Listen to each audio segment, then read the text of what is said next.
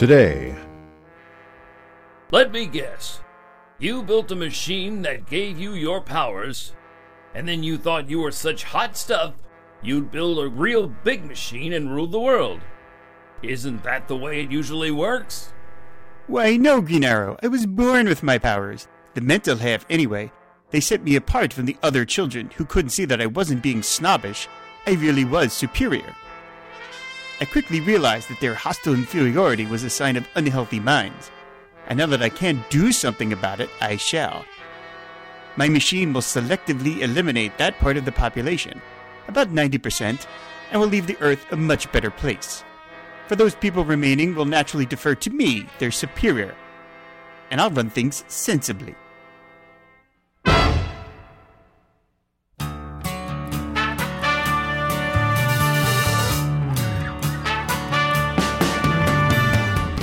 Professor Zoom Productions, in association with the Fire and Water Podcast Network, proudly present for your listening pleasure the Done in One Wonders Podcast Wonder Show.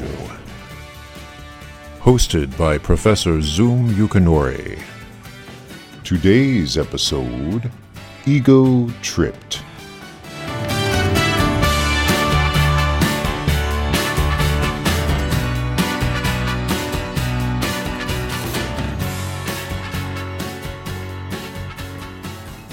Greetings and welcome to the ninth episode of the Done in One Wonders Podcast Wonder Show, a celebration of comic book tales that are able to tell a complete story within a single issue.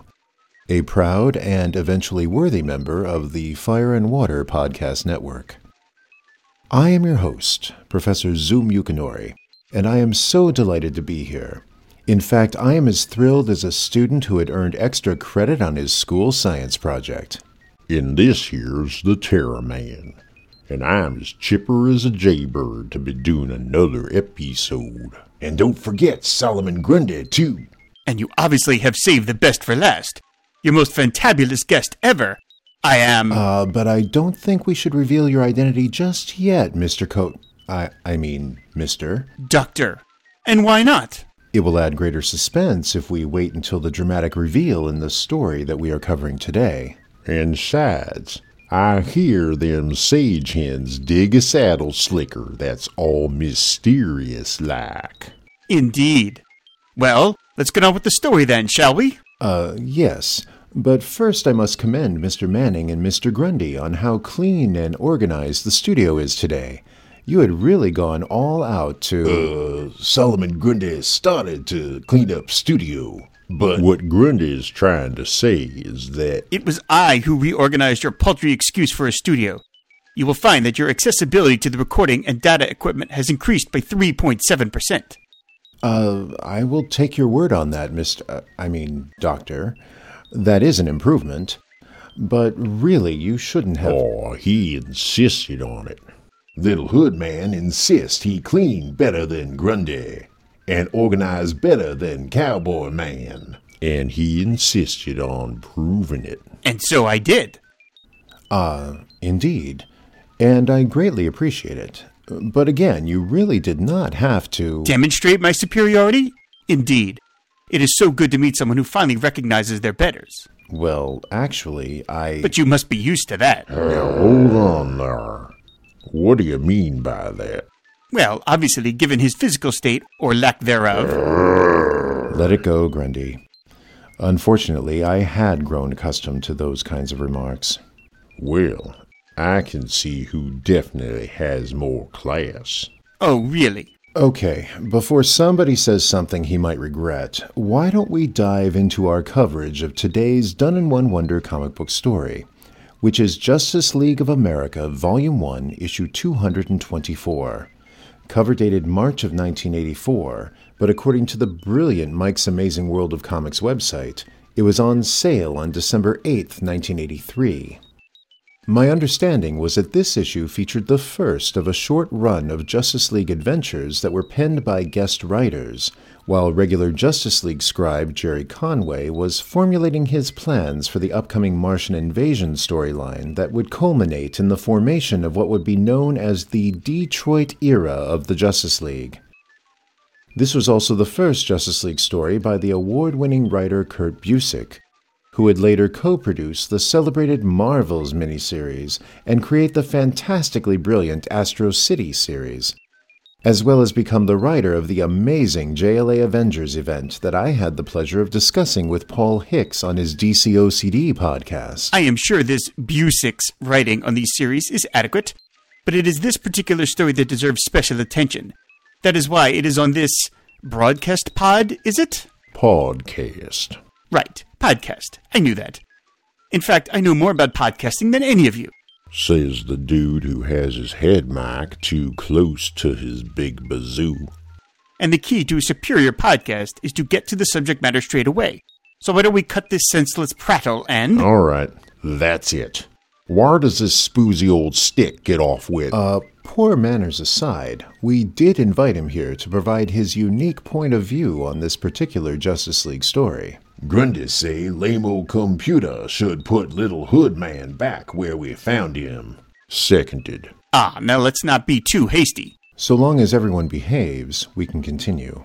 I can demonstrate more impeccable manners than any would here, good sir. Right. Let us hope so. Lenos? Greetings and salutations. I am Lenos, the latest automated marvel that exemplifies the optimum. How may I serve you today? Well, someone, or rather, something, sees a need to overcompensate. What was that? Nothing, nothing. Uh, Lenos, please pull up our digital copy of Justice League of America, Volume 1, Issue 224. Acknowledged. Thank, Thank you, you, Lenos. Lenos. Right. Thank, Thank you, you, thank you, you, Lamo Computer. Okay. Now, before I begin, I should point out that, although this book was on my list of additional stories to cover, it was also recommended by listeners Siskoid and Jason Pope when I had asked for recommendations of favorite done in one comic book stories. So I hope this will be a favorite of yours as well. Let us start with the cover, which was a play on the famous page from the tale of Amazing Spider Man, Volume 1, Issue 50, Spider Man No More, which showed Peter Parker in street clothes walking away from an alley trash can containing the Spider Man costume which hung out of the can over the rim. On this Justice League cover, a pair of alley trash cans are filled with rubbish and have the abandoned costumes and equipment of Green Arrow, Superman, Wonder Woman, and Green Lantern strewn about, as well as the dismembered chest and torso of the Red Tornado, which was pretty disturbing to see. Meanwhile, a shadowed figure with a puffy sleeved shirt was walking away. Graffiti on the alley wall asked, Who is Paragon? It was a clever homage, and as the 21 year old comic book reader at the time that had thrilled to Justice League adventures for over a decade, I wondered yet again if this tale would truly be a case of Justice League no more? Let's find out as we delve into the story within, entitled The Supremacy Factor. Guest writer, the aforementioned Kurt Busiek. Illustrators, Chuck Patton and Dick Giordano. Letterers, John Costanza and Todd Klein. Colorist, Gene D'Angelo. Editor, Len Wein. Our story began at what appeared to be a popular alfresco seafood eatery in Star City, curiously named Nemo's Revenge. Sounds like an establishment that would list salmonella with a side of Campylobacter under the house specials. I am sure it was a little inside joke from the guest writer. Oliver Queen, who was entering the outdoor dining area, and who brandished both a manly man bag at his side, along with a tuft of chest hair through the low cut v neck of his t shirt, proclaimed that the place must have good food. After all, an East Coast newsman and a West Coast test pilot were patronizing the establishment. Mr. Queen was referring to the friends he was meeting, who were already seated with drinks at a table for four. Newsman Clark Kent with a lemonade, and test pilot Hal Jordan with a mug of beer. Their server smiled, thinking herself to be lucky to have three great looking guys alone at her table. Maybe she was hoping to get lucky. Mr. Manning, I am certain her visual scans had denoted that the three men did not wear any finger bands that symbolize a mating relationship, and therefore. Lanos, Her short cropped hair and dimples were quite fetching, but I had seen prettier. Doctor. Was Grundy supposed to say something about purty freckle faced girl? No. Instead, let me comment on how much I love this opening scene. The staging by penciler Chuck Patton was just wonderful, as the positioning of the three main male characters guided the eye to follow the course of their conversation. And the background was very slice of life, with both the waitress and a young woman seated at a table ogling Oliver Queen from different angles. And at another table behind Clark Kent, we see a man who is introducing his father to a lady friend, and another waitress was busily carrying drinks to another table off panel. And the different clothing styles for each person, and the little details, from Clark's and Hal's respective drinks to the forks and spoons in the waitress's apron pocket, and the always sharp finishes by veteran Dick Giordano. It all came together beautifully. I will admit these artists are indeed worthy to depicting this particular story. And that's probably the closest this falutin Yahoo will come to a compliment. We shall see. Proceeding with the story, Clark mentioned that it was good for the three of them to get together when they were not working, and they really should try to do it more often. Hal agreed, and then asked Ollie where Dinah was, referring to Ollie's girlfriend. Mating relation. Ah, Dinah Lance. Hal expected Ollie and Dinah to arrive together. Ollie looked at his watch, stating that Dinah had something to do, but expected her to be with them by now, and wondered what was keeping her. Clark said not to worry too much about it, as none of them were exactly great at keeping appointments. Why are we wasting our time on these numpty cretins? When do we get to the part where Black Canary and those low rate muggers? Right now, for in the next panel, the shapely silhouette of Black Canary alighted on the fire escape of a Star City building. She thought to herself about how she was going to be running even later for dinner than she thought, for, quote, cleaning up a simple bank robbery had taken her all afternoon, and now there was an attempted mugging to deal with. From Black Canary's perspective, in the alley below, a man in a hat and trench coat was surrounded by four young hooligans in garish, ragtag clothing. The hooligans demanded the man's wallet, or else they were going to, quote, hurt him. Really? And how would you propose they do that? The four muggers appeared to be armed. Two wielded a knife, another a long metal pipe, and the fourth a pair of nunchaku. Alarmed by the man's provocation, and wondering to herself if the man in the hat and coat had a death wish, Black Canary leaped from her perch in the fire escape, realizing that she had better get down there fast.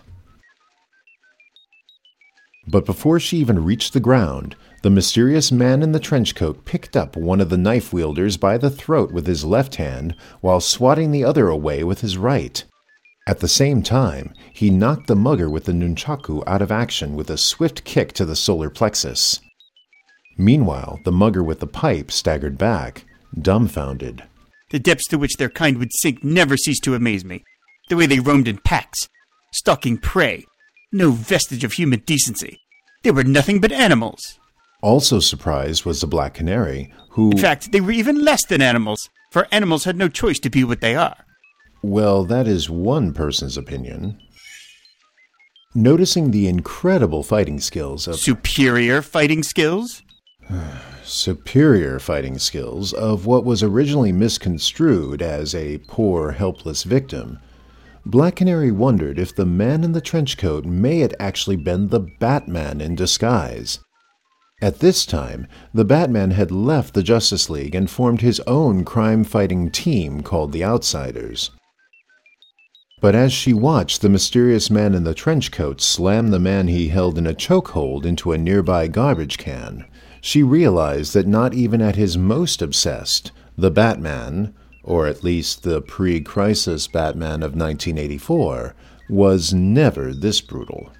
Yeah, that'll change afore long. The remaining mugger, seeing that the man's back was turned after throwing his comrade, finally found his nerve to attack with the pipe, but the man effortlessly ducked the swing. The mugger also found his voice and stammered, Holy freaking spit! Who, who are you, man? Who was he? Oh, he was your better man. And more than that, he was your death. Or he would have been your death if that pathetic black canary did not intervene. The man's swift gloved punch to the mugger's face knocked out some of the mugger's teeth, along with his consciousness. As the man started to grip the base of the felled mugger's head, Black Canary stepped forward and asked the trench coated man if he should call the police instead of, well, what it looked like he was about to do. What trench coat man about to do? Snap his neck. Oh. She should have stayed out of this. That creature did not deserve to live. I. that man was merely correcting nature's mistake. But that ain't his choice to make, Jake which was essentially what the Black Canary said in response, adding that while the trench coated man may have been the hottest martial artist since Bruce Lee, he was not above the law. The man scoffed at her remark, warning the canary to be careful, for if she was to presume to judge the actions of her superiors, she would find herself to be judged in turn. And his judgment would be particularly harsh. Oh boy, here we go. Looks like we has ourselves a showdown. Can't wait to see that purty birdie missy clean this smug hombre's plow. Yeah. That was indeed how page 5 began, with a page length panel of the trench coated man stepping forward, fists and teeth clenched, as Black Canary crouched to a battle stance. Her clever banter commended the man for winning the Mr. Overbearing award and urged him to get this fight over with so that she can get to her dinner date. My, my, she seems so sure of herself. Indeed, her thought balloon acknowledged that the stranger could handle himself in a fight, but she knew a few tricks that were designed to take care of an expert like him. Or so she had thought. Indeed, that is what she had thought. No, I mean. He knew what you meant. The professor was just funning with you. Yeah. Panel 2 was a sudden reverse angle, which showed the Black Canary effortlessly parry the attacker's skake advance with a deft age-uke, thinking that she would easily set him up for her next move. This move was attempted in Panel 3, a Muay Thai inner knee sweep intended to force the man backward. Except the man had positioned his right leg to prevent the sweep while he grabbed her wrist. The man somehow managed to compliment the canary on her planned mode of attack and its intent to inflict a maximum of effect with an economy of motion, as he continued to shift the canary's movement into a throw that sent her literally heels over head. So, Purty Bird Lady didn't set up Trenchcoat Man. Trenchcoat Man set up Purty Bird Lady. Indeed. Black Canary was good, very good, but he was better. I have to admire how the last three panels of this page had done an effective job of conveying not only the steps of the battle, but exemplifying a seamless sense of motion. This was especially true with panels 3 and 4 at the bottom of the page. I can actually feel the in between motion in my head from when the man blocked the canary's leg to when he tossed her with. I presume it was a seoi-nage, and I also presume it was two handed. Indeed, it was. Now, Batgirl and I had discussed in episode 8 how such a throw would not typically send a person flying across a room, or, in this case, an alleyway. Unless there was some superior strength involved. That would be a reasonable factor to consider in a Justice League story, yes. Indeed. The page's final thought balloon evoked a sense of peril, as the Black Canary expositorily explained that if she did not continue her spin just right, she would break her back. Fortunately, the Black Canary managed a twist in midair and broke her fall on a cluster of rubbish bins without breaking anything else, though she noted to herself that she was going to be sore for a week. Since the first bout of unarmed combat did not work, she resorted to using her ultrasonic canary cry to subdue her opponent. However, Other than knocking off the trench coated stranger's hat, which revealed a black Space Ghost style of cowl underneath, the sonic scream did not affect him at all. Of course not. After all, her sonic shrill would not affect. Uh, let us not get too far ahead of ourselves. Speak for yourself. Say, that reminds me. I was gonna go make ourselves some pineapple cherry walnut dump cake, like my dear departed Aunt Susie taught me. I'd best get started on it now so we all can have some during this. That sounds like a tasty treat, but I know how to make that a veritable delicacy. Ah, if you would be so kind to direct me to your kitchen? Down the hall, fifth door on your right. Thank you. I shan't be long.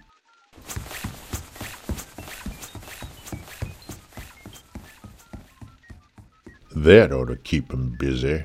Mr. Manning, what? The dude can't help himself. Always gotta prove he's better. So easy to get little Hoodman to do stuff for us. Like clean and organize the studio? Uh, Okay, I admit that I do not like our guest any more than you do, but I still cannot believe you are taking advantage of his compulsion to manipulate him in this way. but Professor, we's just about to get to the part of the story where Kent, Jordan, and Queen reveal their secret IDs. You want to have 'em go back where he came from with that knowledge? Oh, you are quite right. I, I should have realized. Indeed. According to my past observations, you should have realized and prepared for this eventuality. You do seem a bit distracted lately. What's going on? Just what you said distractions from my life outside of the podcast studio. One of the reasons this episode had taken so long to record. Gotcha. You don't have to go into it if you don't wanna. Why don't we press on? Indeed. Page 5, panel 4. But first, Lenos, Yes, entity Zoom Yukinori? please keep an eye on our guest. Phasers on stun. Acknowledged. Now that is the entity Zoom Yukinori I had recorded in my memory banks. Back to the story. While the canary cry did not affect the hooded stranger, it did affect someone else across town. For back at Nemo's Revenge, Clark Kent suddenly clutched his ear, notifying his friends that his super hearing had picked up the sonic scream, and it was at full intensity. Realizing that Black Canary could be in trouble, the three immediately departed, with Hal Jordan quickly covering the cost of their unfinished drinks by tossing a number of bills to their abruptly crestfallen server. Meanwhile, Black Canary continued to fight the hooded stranger, calling on every iota of her skill and power, knowing that if she did not stop him, he would kill all of the down muggers, and most likely herself as well. However, no matter what move she made, the stranger seemed to be three steps ahead of her. She could not even touch him. And then, the stranger proclaimed that it was time, quote, to put an end to this fiasco, and stunned the canary with an Ushiro Hichiate, or rear elbow strike, to to the back of her head. And then he knocked her down with a Mawashigeri, or roundhouse kick to her back. Solomon Grundy not like seeing pretty bird lady getting knocked round like that. It was uh, disturbingly brutal, to be sure, which was why I was a bit apprehensive of even covering this story on the podcast. Even though the most vicious part of the attack was confined to this one page, I had found it to be very disturbing when I had first read this story back in 1984, and I find it even more disturbing now. I believe part of that was due to the fact that artist Chuck Patton had laid out the scene in such a way to not show the Black Canary's face as she was viciously struck by the trench coated man in panels 2 and 3, leaving the pain and anguish that she must have experienced up to the reader's imagination. And you have a lot of that.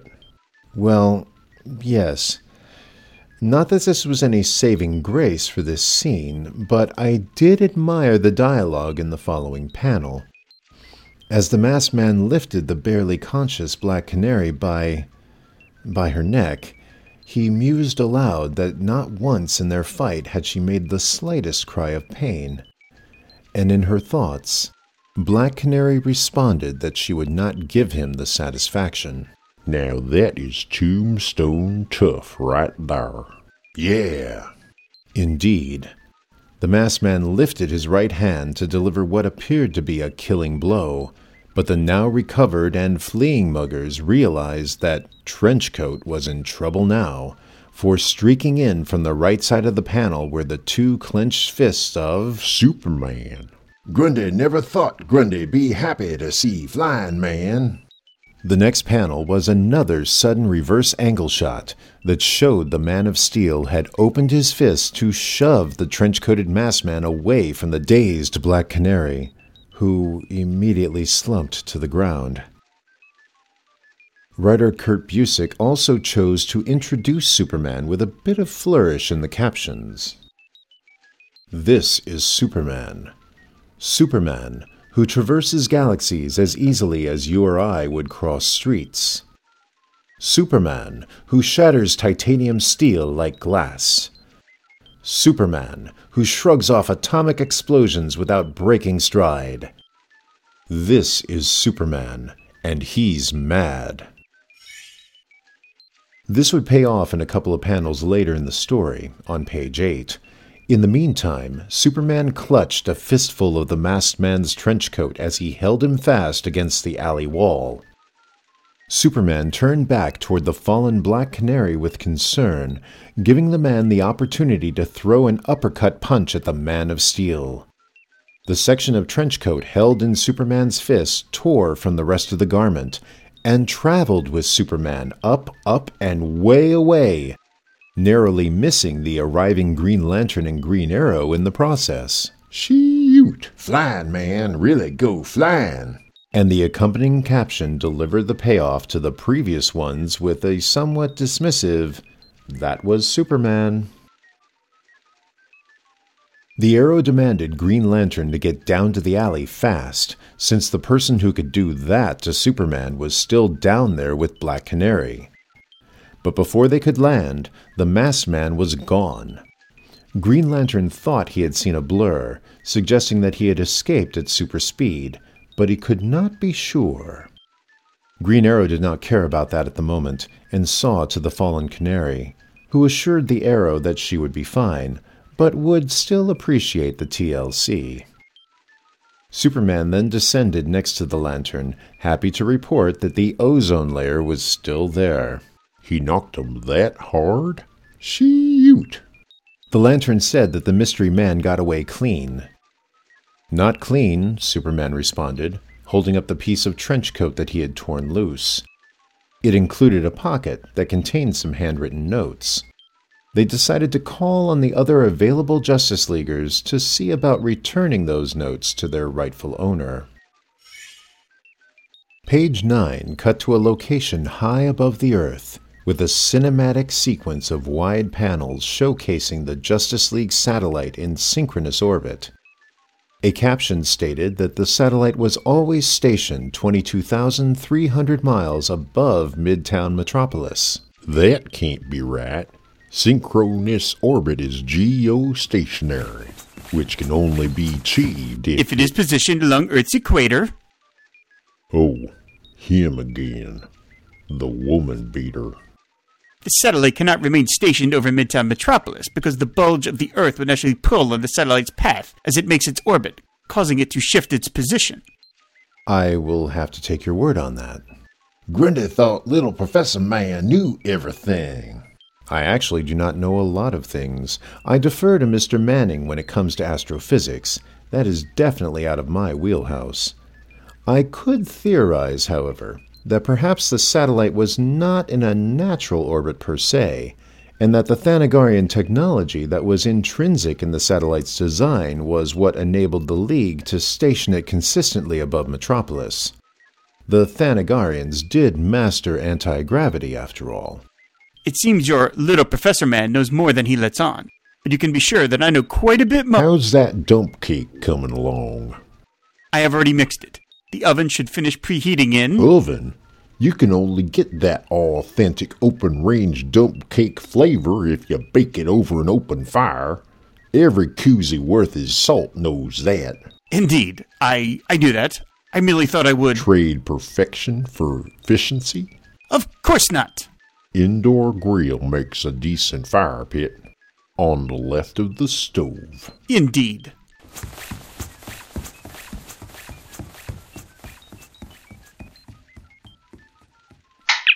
Lanos? Maintaining visual contact. Very good. Keep me apprised. Thank you. Huh. That was a little easier to reach. Back to page 9, and that cinematic sequence of four wide panels showcasing the Justice League satellite. Each panel zoomed in closer and closer until it reached the outer window of the meeting room and the Justice Leaguers in conference therein. Superman, Black Canary, Green Arrow, and Green Lantern had been joined by Wonder Woman, Red Tornado, and Firestorm. Wonder Woman summed up her assessment of the reported events that evening and was curious how someone who seemed to be a match for the Black Canary was able to casually knock Superman into the stratosphere with a single blow.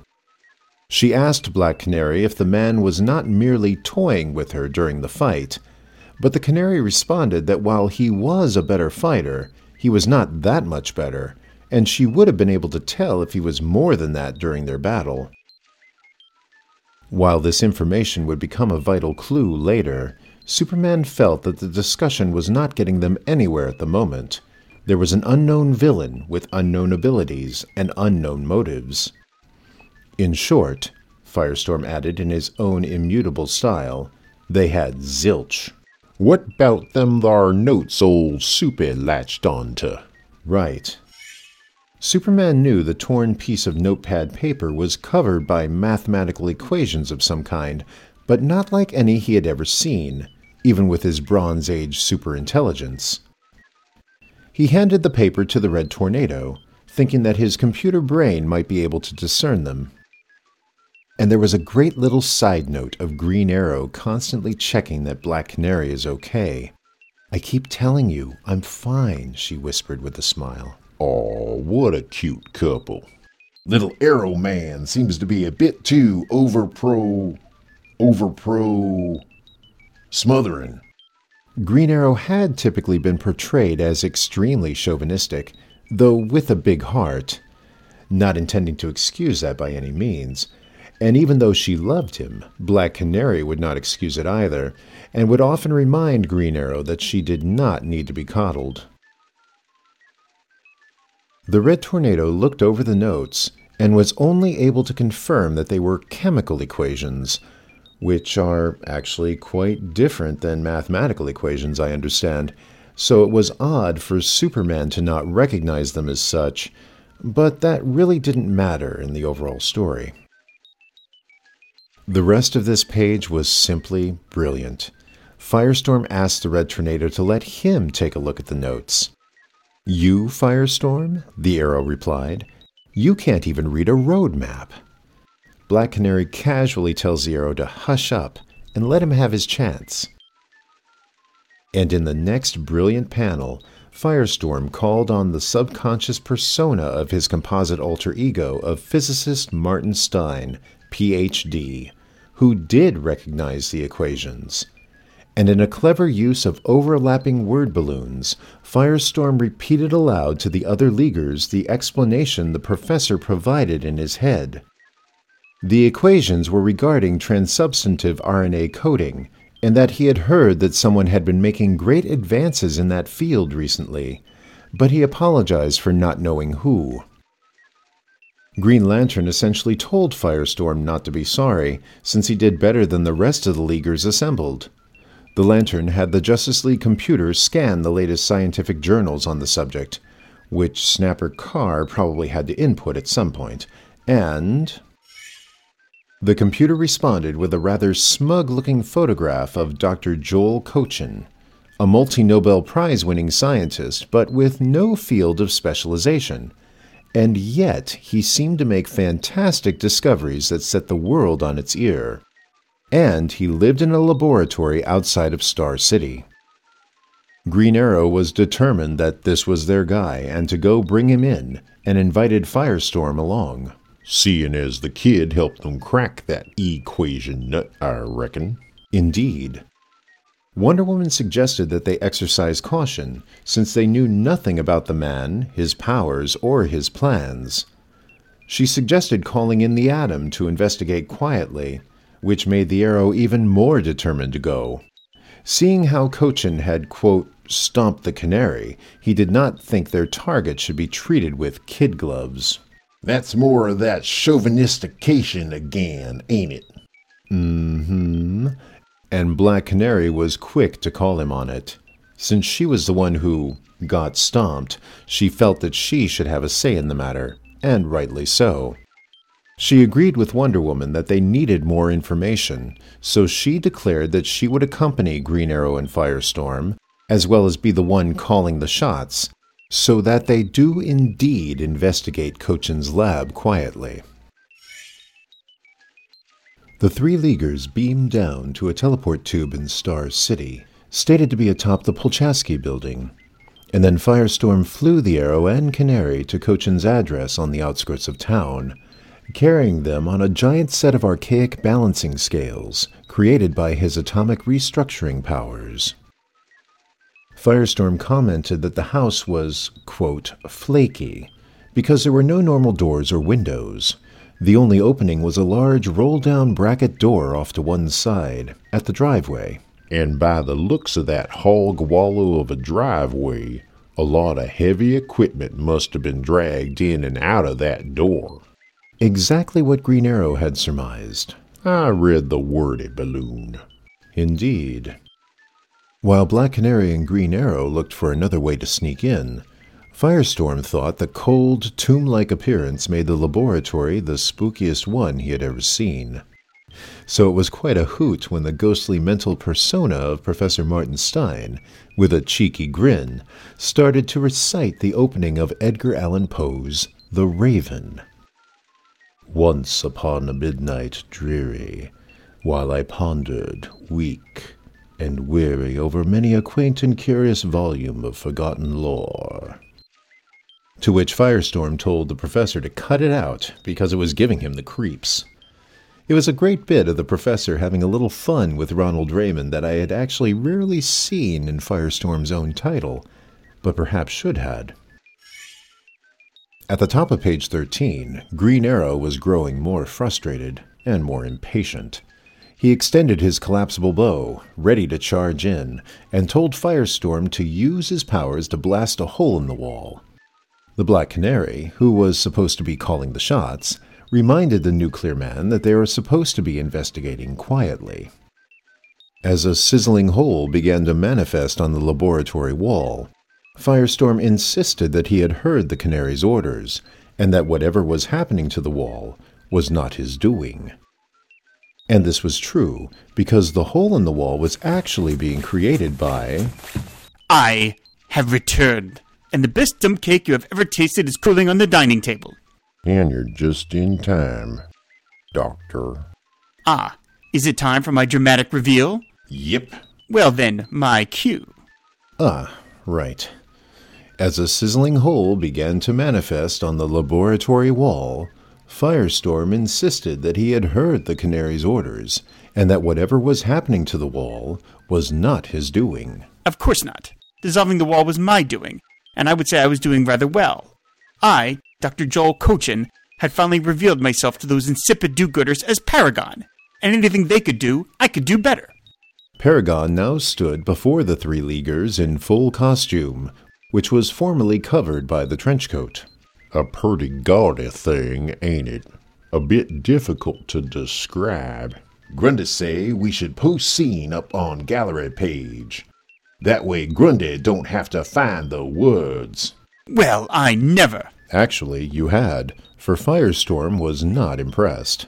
He expected to meet a scientist, and not Ethel Merman. One nuclear blast restructured the air around Paragon into a cylindrical bond of solid steel, complete with matching weighted boots.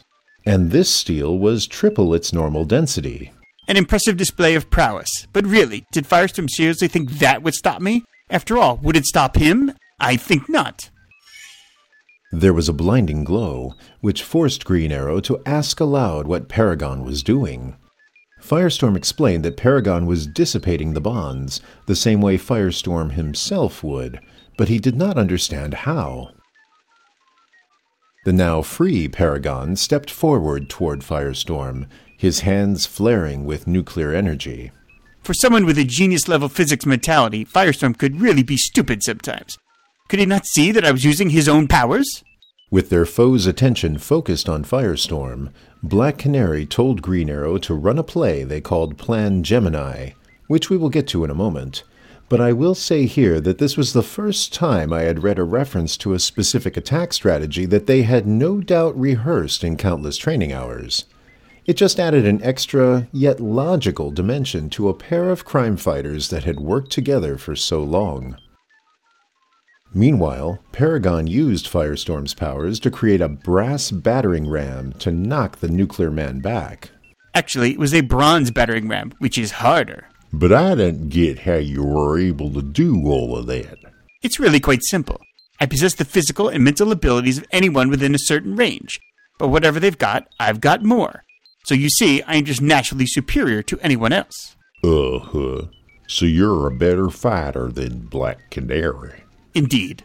And stronger than Flying Man. Stronger and faster, as I had demonstrated. And better at using firestorm powers. Of course. And better than me at making dump cake. You'll see. Grundy bet Grundy can wash dishes faster than Little Hood Man. You're on.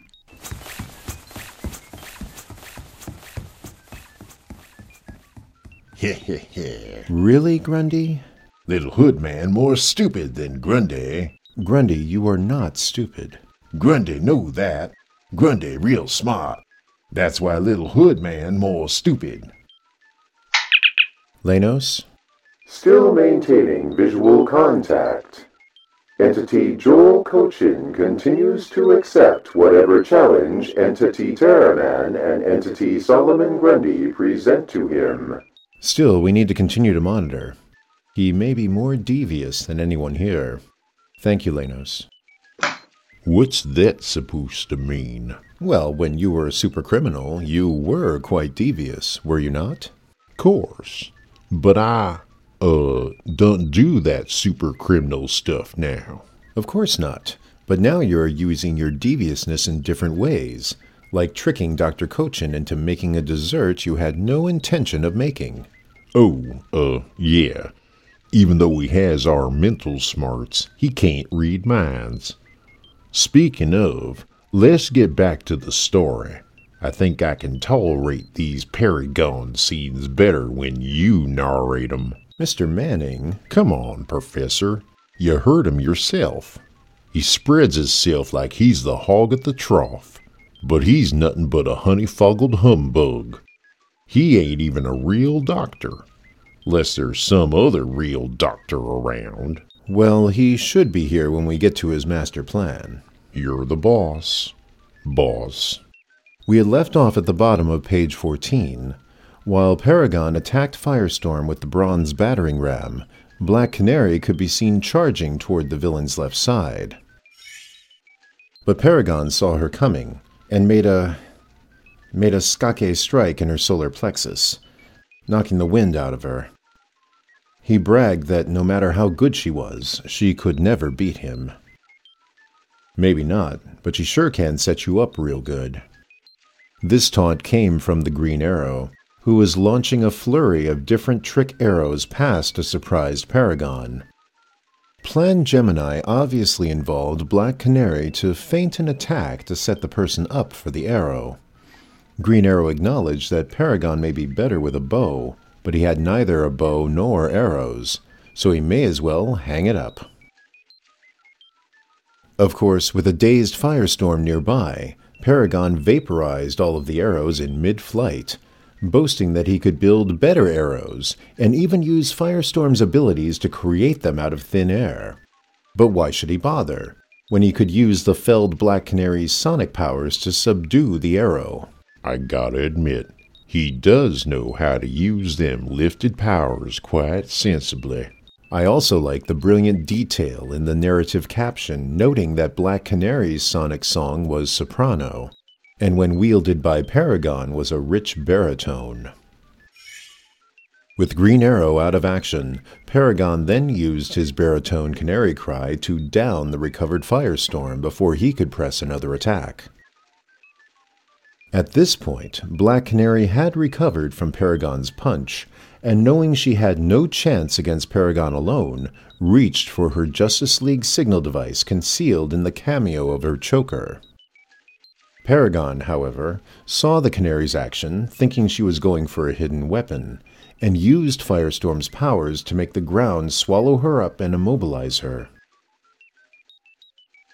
As he stood over the buried Black Canary, Paragon muttered aloud that he planned to leave the Justice League out of his solution, since after him they would be the best mankind had to offer. But if they were going to oppose him, then the Justice League would just have to die. So he killed her? Just like that? That sadistic. Actually, and thankfully, the next panel revealed that Black Canary was unburied and shackled to a wall within the laboratory, along with Firestorm and Green Arrow. Still, I may have been an infamous intergalactic outlaw, but least I'd abide by the cowboy code. Well, part of it, anywho. But this sniffy sidewinder wolf. And time 3.64 minutes. And that included your half. Ah. We had just come to the part where you had captured the three Justice Leaguers and had them shackled to your laboratory wall with clamps that somehow resisted even Firestorm's powers. Naturally, since I had greater control over those powers than he ever did. Green Arrow remained defiant, reminding you that there had been dozens of villains not unlike yourself, and that the League had always stopped them. Which was an ironic thing to say, seeing as how at the time the League was actually helping me. The next page revealed a large machine in partial construction, almost 20 feet high, which I suppose resembled some sort of broadcasting device. Indeed, my solution. I had planned on another three months' work to finish it, but by adding the Green Arrow's technical know how and Firestorm's physics knowledge to my own not inconsiderable expertise, From the PhDs you had locked in the basement, no doubt. I am ignoring that. The added knowledge enabled me to complete the machine design work much more quickly than I had thought possible. What's more, I no longer had to configure my design to accommodate available parts, which I had also needed to locate, order, and await delivery. With Firestorm's powers, I could simply materialize whatever components I needed, even pre assembled if I liked. Yes, thanks to the Justice League, my machine would have been completed in about another four hours. What does Little Hoodman's broadcast machine do? I see Green Arrow figured Paragon built a smaller machine that gave him his powers, and was now building this bigger one to rule the world. You know, the usual. Green Arrow was wrong, of course. I was actually born with my powers. The mental half, anyway. It had set me apart from other children, who thought that I was merely snobbish. They could not see that I was actually their superior. I quickly realized their hostile inferiority was a sign of unhealthy minds, and my machine was designed to fix that. Once completed, it would broadcast a signal that would piggyback on all the radio and television broadcasts throughout the world and selectively eliminate that unhealthy inferior part of the population, about 90%. Then the planet would be a much better place. I'm sure that would include every single gent that used to pick on you when you was a young'un, Purely coincidental. and every pretty girl that ever spurned you. Again, coincidental. Black Canary believed that eliminating 90% of the population would devastate the world. Balderdash! The 10% remaining would naturally defer to me, their superior, and I had planned to run things sensibly. Black Canary winced at the thought and wondered if she had managed to activate her signaler before she was swallowed up by the ground earlier. I was not aware of that. I was busy building my machine and talking about myself, of course. I had explained that the physical half of my powers came with the onset of puberty, and then nobody bullied me again shortly thereafter. Uh huh. You just bullied others, I bet. That was beside the point, but they had it coming. I bet. Back to the story. At this part of the explanation, Paragon suddenly experienced what he had called a phenomenal power surge, as the rest of the active Justice Leaguers, Superman, Wonder Woman, Green Lantern, and Red Tornado, had arrived, literally raising the roof off the laboratory. Pretty bird girl activated signal device after all. Indeed. Green Lantern said that they had heard Paragon's whole story, no doubt thanks to Superman's super hearing, and the only place that Paragon was going to rule was a padded cell. He was trying to threaten me, but their timing couldn't be better, for I had already decided to kill the League so they would not interfere with my plans. And they were considerate enough to drop by and give me the chance to do so. And with that, Paragon used Firestorm's flight powers to leap up and strike the first blow, knocking Superman into the red tornado. Meanwhile, Firestorm had finally managed to break his bonds, apparently by using the increased strength of his composite form, and possibly increasing his own molecular density. While Firestorm worked to free Green Arrow and Black Canary, Paragon took out Superman with what I was sure to be a combination of Black Canary's fighting kick and Superman's raw power. Think of it as a super Takayeri. Paragon managed to throw the red tornado into a nearby tree, practically breaking it in half, before Green Lantern ensnared him in a force field and started to fly him away from the scene. Green Lantern was trying to psych me out, saying how his ring was as strong as his will, and he was able to hold even Superman. But I reminded him that I was stronger than Superman, and my willpower was greater than his. And with that, Paragon broke out of the Power Ring force field and punched out the Emerald Gladiator. He was clever to try and take me away from the others. A little bit further, and I would have been out of range. Who boy howdy. Taking this galoot down was a hard row to hoe. Paragon made his way back to the grounds of his property to find Superman, Wonder Woman, and the completely freed Firestorm charging at him. Wonder Woman made an impassioned plea for Paragon to consider the billions of innocent people who had done him no harm, and yet would be threatened by his plan. Paragon ignored this and fired a nuclear blast at them, which Superman blocked with his then invulnerable cape, not realizing that the actual purpose of the blast was to form a chain of kryptonite around the Man of Steel. While Wonder Woman tore the kryptonite chains off Superman, Paragon socked Firestorm with a mighty two handed blow that sent him flying. What was interesting here was that Superman's power was sapped away by the kryptonite chains, but it did not matter, for Wonder Woman's strength was adequate enough for my immediate purposes. Paragon then hovered over Green Arrow and Black Canary, who arrived to join the battle. His hand flared to create a nuclear burst and. Then it flickered down to a few tiny sparks, as Paragon had essentially knocked Firestorm out of range.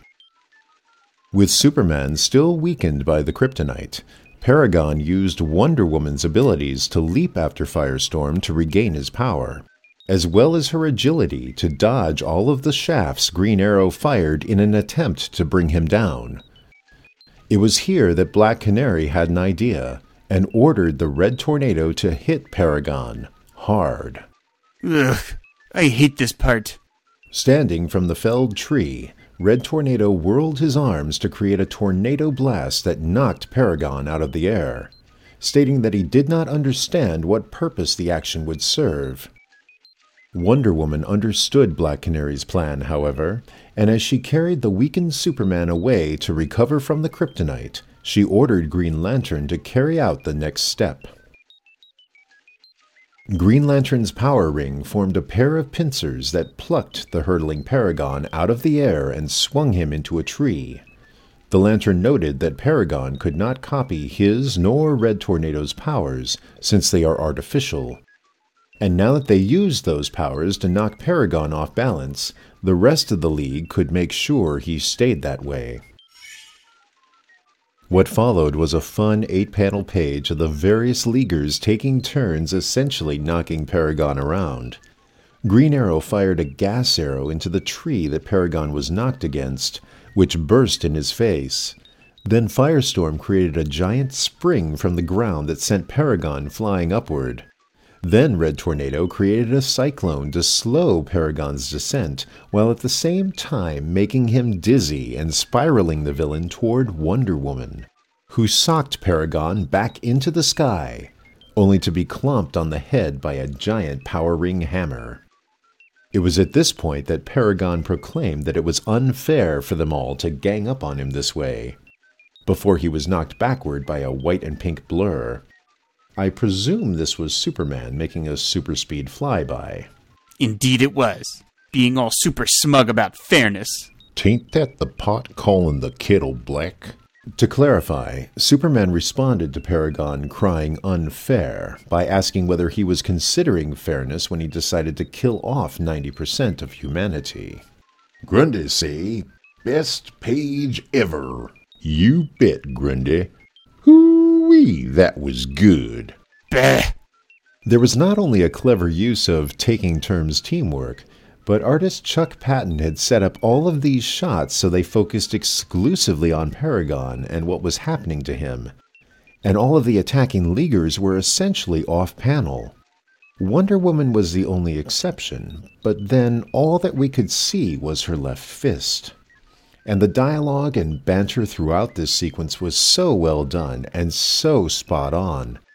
I could tell which character was speaking, and there were just some fun lines in here. Firestorm and Red Tornado quoted the old going up, going down gag from many a classic cartoon. Wonder Woman expressed regret of the necessity of having to hit Paragon in order to stop him, and then Green Lantern admitted having no regrets at all. It was all simply brilliant. On the final page, Paragon crashed down into the ground after Superman's punch. Dazed, he started to right himself on his knees as Black Canary stepped toward him. She informed Paragon that, although his powers may had made him better than anyone else in the world, they could not make him superior to everyone else. He was not even a match for these seven Justice Leaguers. I really, really, really hate this part. Though his voice was weak from the recent battering, Paragon strived to be defiant, telling the Canary that she could not harm him, thanks to him acquiring Superman's invulnerability. Black Canary was quick to remind him that Superman was already miles away and out of range, and that she owed him this a swift Magari to the face. Solomon Grundy wrong earlier. Grundy say this best page in story. With Paragon unconscious, the seven Leaguers gathered around him. Red Tornado affirmed that once again teamwork had prevailed over raw power, as well it should. Wonder Woman complimented Black Canary on the final knockout blow, but was also quick to remind her that they should strike for justice and not vengeance. Oh, that was justice, all right. Old Periwog here had it coming. Bah! After the League essentially commended themselves for a job well done, Firestorm asked the assembled the most pertinent question. Now that we got this guy, how are we going to keep him in jail? And that was the end of The Supremacy Factor from Justice League of America, Volume 1, Issue 224. Grundy want to know, too. How did they keep Little Hoodman in jail? Lanos?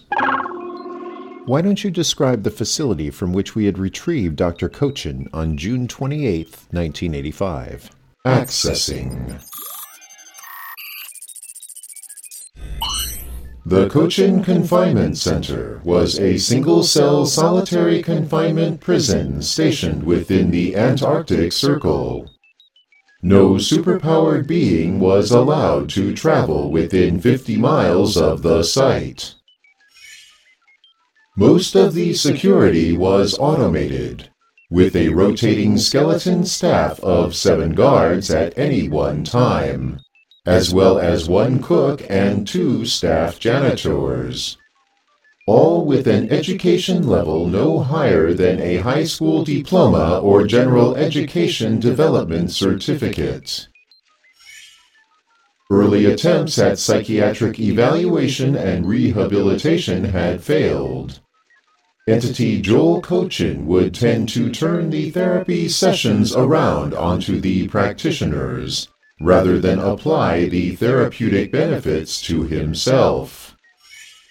Telepsychiatry sessions had been advised, and at the time of extraction, these sessions were awaiting approval from the prison board.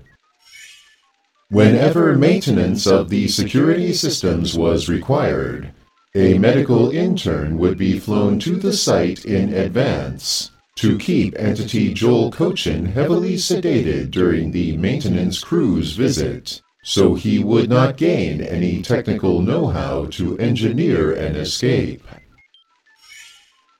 And even if entity Joel Cochin were to manage to break out, he would be surrounded by hundreds of miles of Antarctic wasteland. There were no vehicles on site, Rotating personnel and supplies were flown in and out on an irregular schedule. A pretty ingenious setup, actually. Ingenious is also the word I would use to describe this story.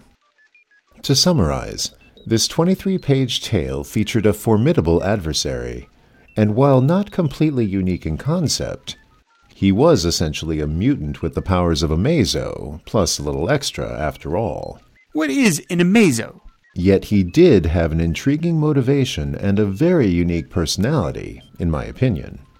There were very few comic book characters at the time that could just not get enough of himself.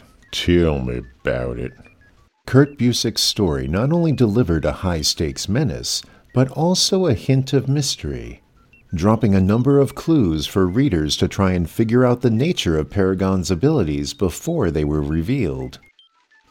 And this issue was packed with great character moments. Mr. Busiek had definitely understood each Justice Leaguer and gave them all distinct voices that were, again, very spot on, and also brilliantly added an extra layer to the story. I also felt that there was a realistic team dynamic. It reminded me of workplaces of professionals that had worked together for years, so they were also chummy and casual as friends. And yet they would also have arguments, like the League's disagreement over how to initially investigate Cochin's laboratory. But they would also work them out without the melodramatic bickering which was commonplace in many a superhero team, including at times even the Justice League. And Mr. Busiek had taken the time and the panels to add clever little bit scenes, like the informal dinner at Nemo's Revenge, Green Arrow being concerned over Black Canary's welfare in the meeting room, and the reciting of Poe's The Raven by Professor Martin Stein. Who? Which all added some nice human elements to balance the superhuman situations. Regarding the artwork, I had always liked Chuck Patton's clean, dynamic line work, and the late, great Dick Giordano added a crispness that, to me, could not be matched by other inkers of Mr. Patton's work. The art had just the right amount of detail to establish the setting without becoming cluttered. All of the characters' faces and bodies were expressive, and all of the battle scenes were brilliantly staged as I had detailed a few times during the story review in regards to the League's final gang up on Paragon and. I am sure I would have beaten them in a fair fight. Far? Like how you done that beatdown on Ms. Black Canary earlier in the story? Just how many mittens had you done got in your life to want to take 'em all out on her? I. That was beside the point.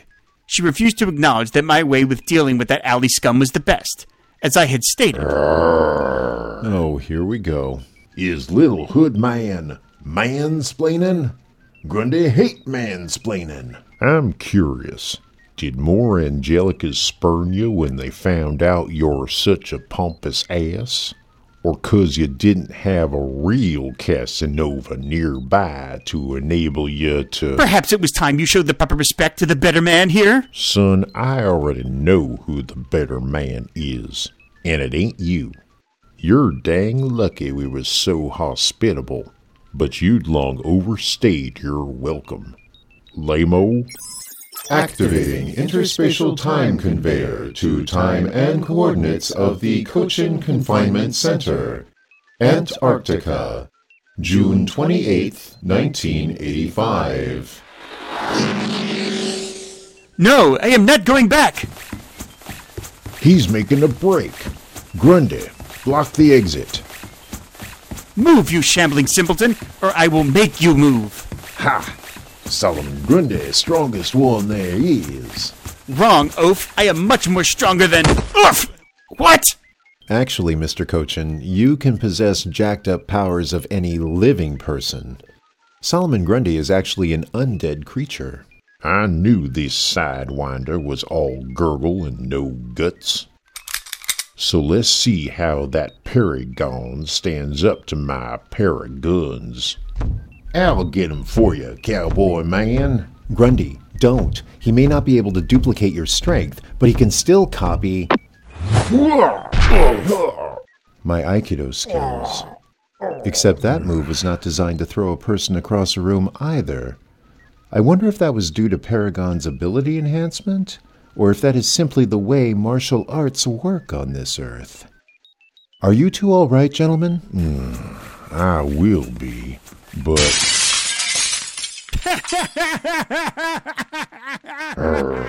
Little hood man, get away. Hmm.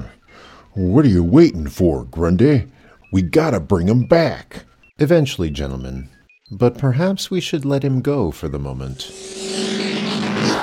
What little Professor Man mean? Think about it. As revealed on episode 6 of the Done in One Wonders podcast Wonder Show, we had been recording this podcast from the pre Crisis Earth 1 universe that was reconstructed after the DC Infinite Crisis event, and it is completely unpopulated.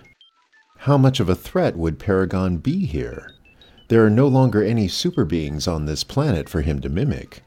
In fact, once he is out of range of us, he will actually be in a worse situation than the prison from which we had pulled him, because he will be completely and utterly alone. No human being from whom to siphon skills or knowledge. All his life, he had felt superior to everyone else, but he was always reliant on someone else for that superior knowledge or capability. Soon, and perhaps for the first time in his life, he will find out what his actual capabilities truly are. I think he should learn that lesson for a few days before Mr. Grundy goes to collect him. Huh. How's Grundy supposed to find that coach again? With the tracker Mr. Manning placed on him when he first arrived. Oh, uh. You did place the tracker on Mr. Cochin, Mr. Manning as per our newly agreed protocol when bringing in guests who are of a dubious nature? Entity Terraman did indeed place the tracker on Entity Joel Cochin. However, uh, however, is it a good idea to leave him out there for so long? Oh, I am sure that Mr. Cochin can fend for himself. As I recall, all of the grocery and convenience stores on this earth were well stocked when this universe was reconstructed, though I am sure all of the fresh fruits and vegetables have gone to pot by now. Right. That's why Grundy and I are maintaining them thar farms and orchards up in Sonoma. And Manova likes it better up thar. I am sure that even with his limited knowledge and skills, Mr. Cochin would know how to open a box or use a can opener. But I see your point. Lenos, please keep tabs on Mr. Cochin's exact location, just in case he needs assistance, or is actually craftier than we know. While his presence here poses no threat to the space-time continuum, since we did remove him from his prison at the end of his pre-crisis timeline, I would just as soon put him back there before we bring another superpowered guest into the studio. Ah, sure thing. We'll give that long rider a good 48 hours and then send out a search. Uh, I mean the welcome wagon. Grundy, that is. Very good. Uh, why don't you head on back to your purty wife and young'uns? Grundy and I can clean up here. Right. We have taken more time than planned as it is, and to be honest, I am no longer in the mood to do the mailroom segment right now. We'll just double up for episode 10. I'll be back in a few days to help edit this show together after Mr. Cochin had been returned so you won't have to deal with my Aikido again. Sound good? You bet, you bet. Lamo, Entity Terraman, should we not first see the professor safely home? acknowledged? Barring the final events, a good show, gentlemen. Thank you for everything.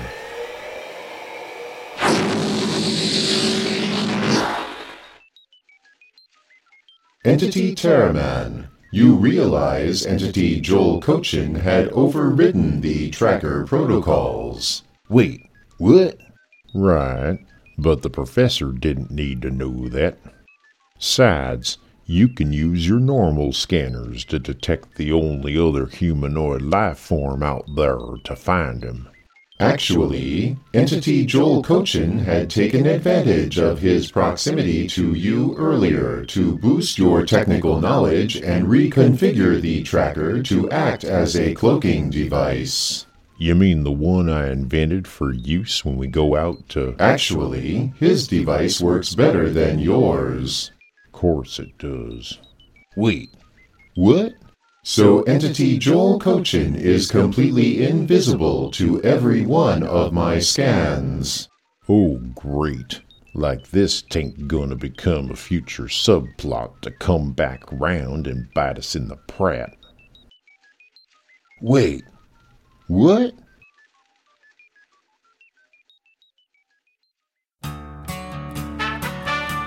The Done in One Wonders Podcast Wonder Show is an unabashedly conceited member of the Fire and Water Podcast Network. Feedback for the show can be left at fireandwaterpodcast.com, via email at wondersdone at gmail.com, or by voicemail at area code 415-779-4668. The views expressed on Done in One Wonders belong solely to the host and his cast of characters, who are not affiliated in any way with any professional comic book publisher or entertainment company. All copyright and trademarks of comic book characters and related concepts, as well as music, audio clips, and quoted text, are held by their respective owners. These are used for entertainment purposes only, and no copyright infringement is intended. Celebrity voices are impersonated, with special thanks to Will Rogers for providing the voice of Green Arrow, and to Rob Kelly for providing the voice of Paragon. The Done in One Wonders podcast Wonder Show is a Professor Zoom Productions production.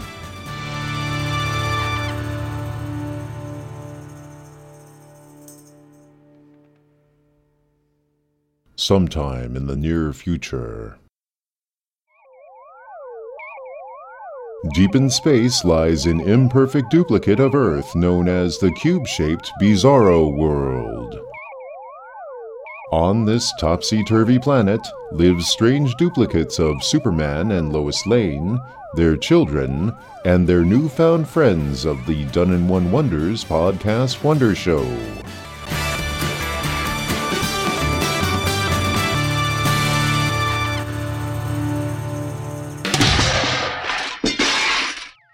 That am terrible episode of None and Start Non Wonder Show podcast. Us must not do that again. Now me go to see Bizarro Lois and get slap in face. It am worst episode ever. Bizarro Professor Zoom am not proud. Indeed, it was a creative audio program that will positively affect the lives of our listeners within this comic book reading aspect of their lives that they deem paramount and related to our podcast objective and content. It was being my pleasure participating here to be part of it. My thanks and appreciation for arranging to make the arrangements to have me present to be here. Bizarro Solomon Grundy agrees that this was indeed an unparalleled audio engagement experience. Haha, me pick next story to not cover. What am that in Nation Tar? Nachu. Bizarro Terraman entity not recognize Galactic Centurions entities? Bizarro Terraman entity must not access original Terraman entity memories less often. Oh no, Bizarro Labo. Me no do that. Oh, us in little no trouble. Nokchi evading universal translators. Haha, that am not convenient. This one looks a bit like the malefactor, but not quite. The yellow egg has a similar energy signature as the malefactor's robotic henchman. It was that energy signature that led us right here. But this energy frequency is slightly off by null X fight quark cycles compared to the sample given. And the report mentioned a green cube. Close enough.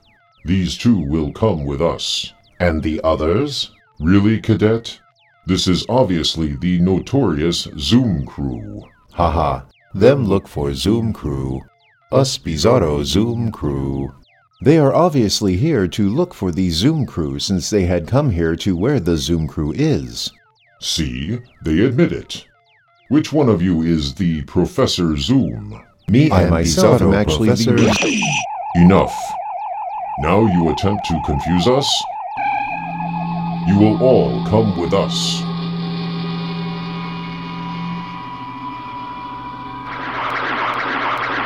Bizarro not almost forget. Perhaps me use Bizarro imitator ray to not make Bizarro Namiko. So Bizarro Professor Zoom also cannot get slapped in. What, what happened? Where me Bizarro Zoom crew go?